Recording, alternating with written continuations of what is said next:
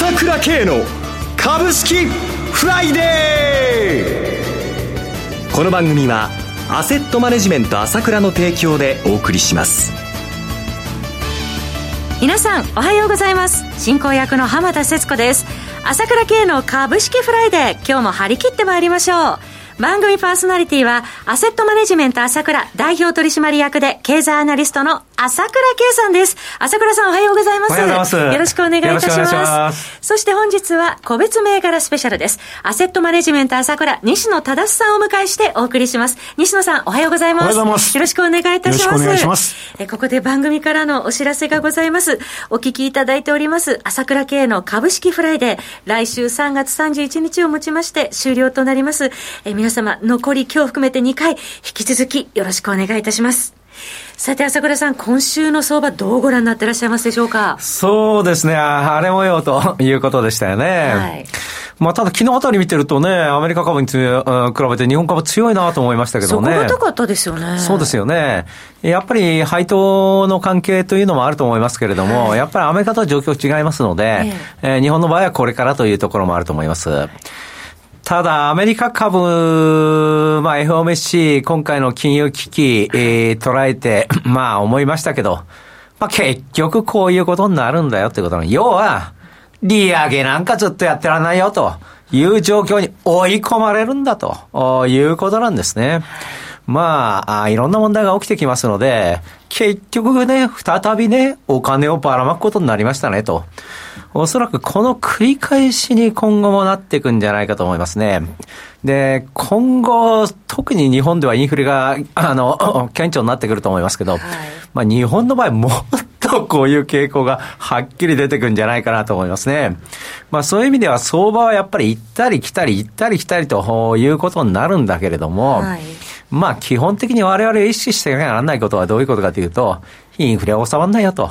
いうことじゃないかなというふうに思いますよね、はい。さて朝倉さん、先週のセミナーも大盛況だったと伺っております。大満足の内容だったと皆さんから伺ってますけれども。そうですね、ありがとうございます。あの今言ったように、はい、まあその日銀は にパーセント 割れる、多くのシンクタンクも にパーセント 割れるって言ってるけど、とんでもないということで、私はその現実、えー、実証でこういうわけだからこういうわけだからということを詳しく話しました。あ、インフレを収まらないということと、今現実にね、えー、まあ消費者物価発表になりましたけども、はい、まあ さんてんいち ということですけど、エネルギーを除くと さんてんご なんですよ、はい、おかしいですね。コアコア指数の方が上行っちゃってるんですから ね、 そうですね。まあそれだけお金をお投入して、じゅうごちょうえん投入して物価上昇を止めてるわけです、はい。えー、それで賃金にしても、この間連合 さんてんはちパーセント 上昇、インフレ目標 にパーセント なんだから、物価上昇だって賃金だって、もう超えてるじゃないですか。え？それにもかかわらず、え？まだ物価、あの物価目標をね、達成できないことが心残りだかったと。だっていうことね、黒田さん言ってますけれども、はい、それで、あらゆる人が達成されてないって言ってんですよ。どういうことって、うん、え持続的にならないからということなんでしょうけれども、はい、来年見ないと分かんないよということなんでしょうけども、えー、私はもうとんでもないと。状況が大きく変わったんだと。連続して物事が起こってんじゃないんですね。突如変わるんですよ。ここをしっかり見とかなきゃダメだということで、しっかりセミナーで話しましたので、はい、重要なところです、ここは。インフレが加速するのか、収まって元に戻るのかということは、あらゆる視点に影響することです。住宅ローンも含めてですね、そこはしっかりですね、この状況をですね、まあ、偉い人の言うことを聞かないで、実際はどうなのかということを肌で感じて、インフレが加速してくるよ。株も上がってくるよ。今、目先はいろいろですけどね。そこをやっぱりね、セミナーでじっくり話しましたんで、もう ディーブイディー もできると思いますので、それをぜひ取っていただいてですね、この状況を甘く見ない方がいいと。もちろん株上がるよと。ということをね、思っていただければというふうに思いますね。ぜひその大事なインフレの行方、聞き逃せません。参加できなかったという方はぜひこちらをチェックお願いします。また朝倉 シーディーしがつ号も今週水曜日に収録されたということですね。そうですね、はい。えー、それはまあハイライト版みたいになってますので、はい、まあ、あ、簡単に言ってますので、えーそれでもいいという方はそちらで、はい、ぜひどちらもチェックお願いします。朝倉セミナーの シーディー 音声ダウンロード ディーブイディー、 そして朝倉 シーディーし 月号は朝倉さんの情報発信会社 エーエスケーワン のホームページからお申し込みください。先週さんがつじゅうはちにち開催の朝倉セミナー収録の シーディー 音声ダウンロードが いちまんさんぜんえん、 ディーブイディー は いちまんろくせんえんです。朝倉 シーディー はいっかげつさんぜんさんびゃくえん、ろっかげつ いちまんはっせんよんひゃくはちじゅうえん、じゅうにかげつ さんまんよんせんひゃくえんです。こちらはすべて税込み価格です。お問い合わせは朝倉さんの情報発信会社 エーエスケーワン のフリーダイヤル ゼロいちにゼロ にーにーにーよんろくよん ゼロいちにゼロ にーにーにーよんろくよん までお電話ください。こちらの商品では取扱い商品の勧誘を行う場合がございます。それではお知らせを挟んで西野さんに注目銘柄の解説をしていただきます。鋭い分析力で注目、経済予測のプロ朝倉慶。日々のマーケット情勢や株式情報、個別銘柄の解説を朝倉本人とスタッフが平日じゅうろくじメールで約じゅっぷんの動画を無料で配信中。株の判断に迷ったら朝倉慶。詳しくはアセットマネジメント朝倉のウェブサイトへ。本日の市況解説無料メールマガジンにご登録ください。アセットマネジメント朝倉は証券取引、金銭、有価証券の予託、貸付行為は行っておりません。また情報提供する金融商品の取引では相場変動などにより損失を生じる恐れがあります。取引説明書、契約締結前交付書面などを十分にお読みいただき、ご理解の上お取引ください。金融商品仲介業者登録関東財務局長金中第ろっぴゃくごご。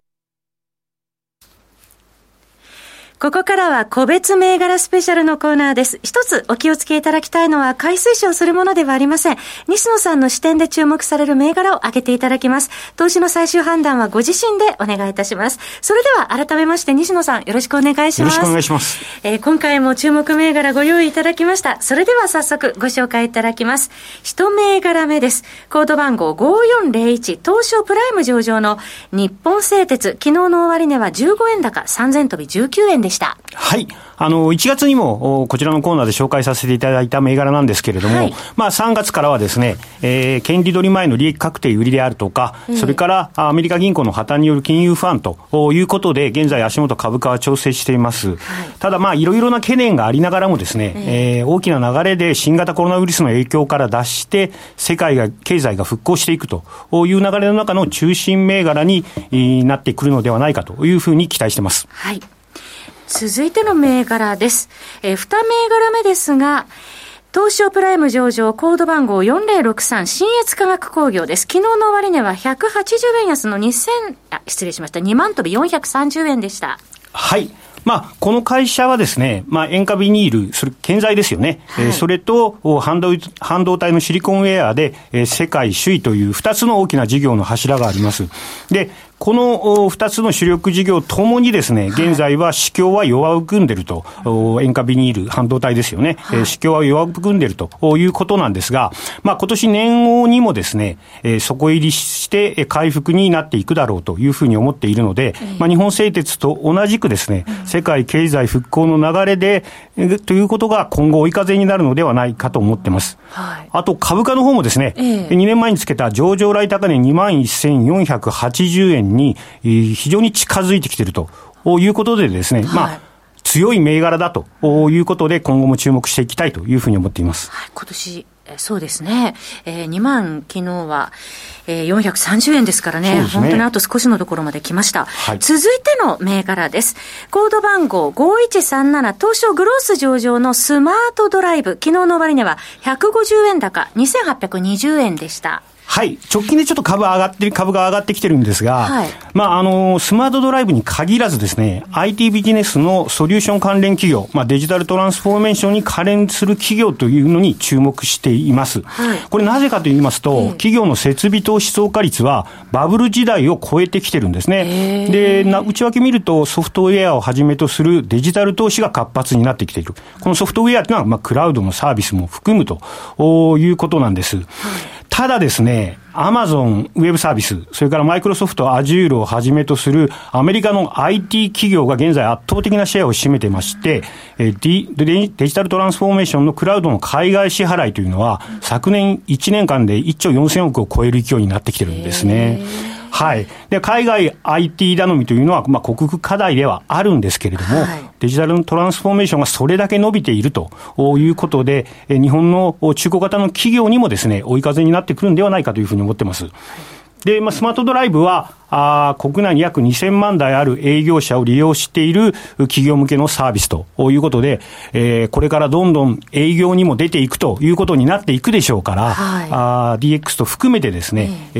ー、注目したいというふうに思っています。おととい水曜日にスズキが オーイーエム 供給でですね、ここのサービスを提供を開始したという記事を日経新聞にも出てましたので、はい、注目だと思います、はい、注目材料も直近でありました、えー、続いての銘柄です。東証グロース上場ごせんさんじゅうはちのイーウェルです。昨日の終値ひゃくえん安のごせんとびよんじゅうえんでした。はい、えこの会社は在宅医療における訪問看護ステーションの アイティー 化を支援するサービスを主力事業としてます。で、訪問看護用の電子カルテ、えー、ここのサービスのですね、はい、で使うことによって、まあ、法的書類の作成が簡単になるということで、看護師さんは時間ができてですね、訪問件数が増えるんですね、まあ、生産性が向上して人手不足とかそういった経営課題が解消すると。あとはですね、間近に迫るにせんにじゅうごねん問題、まあ、団塊の世代の方、日本経済、戦後の日本経済を支えていただいた団塊の世代はっぴゃくまんにん全員がですね、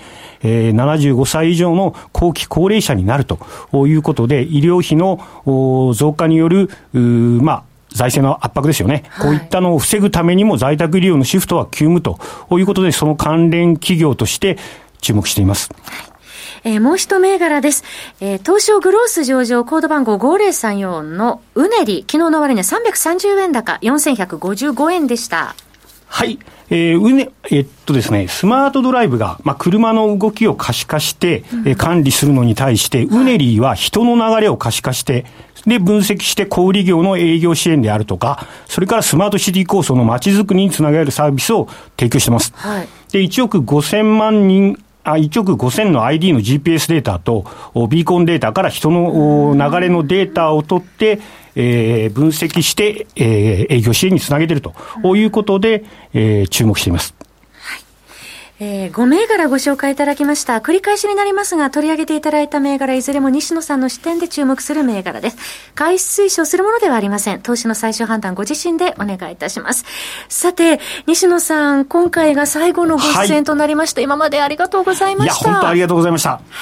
まあ、あの本日最後の放送ということでですね、はい、まあ、今まであのいろいろと私を支えていただきましてですね、浜田さん、それからラジオ日経の皆様には本当に感謝しています。あの良い経験、ラジオ出演という良い経験をさせていただきました。本当にありがとうございました。ありがとうございました。またアセットマネジメント朝倉のセミナーなどではね、引き続き西野さんにはお目にかかれますよね、はい、えー、これまでどうもありがとうございました。ありがとうございました、えー、番組は来週がラストとなります、えー、皆様引き続きお願いいたします。朝倉さん、西野さん、お二方ともありがとうございました。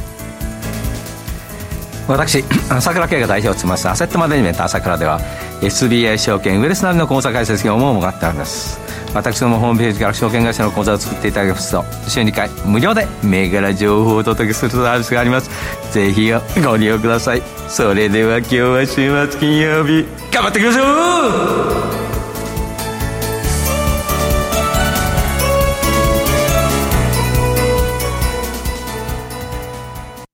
この番組はアセットマネジメント朝倉の提供でお送りしました。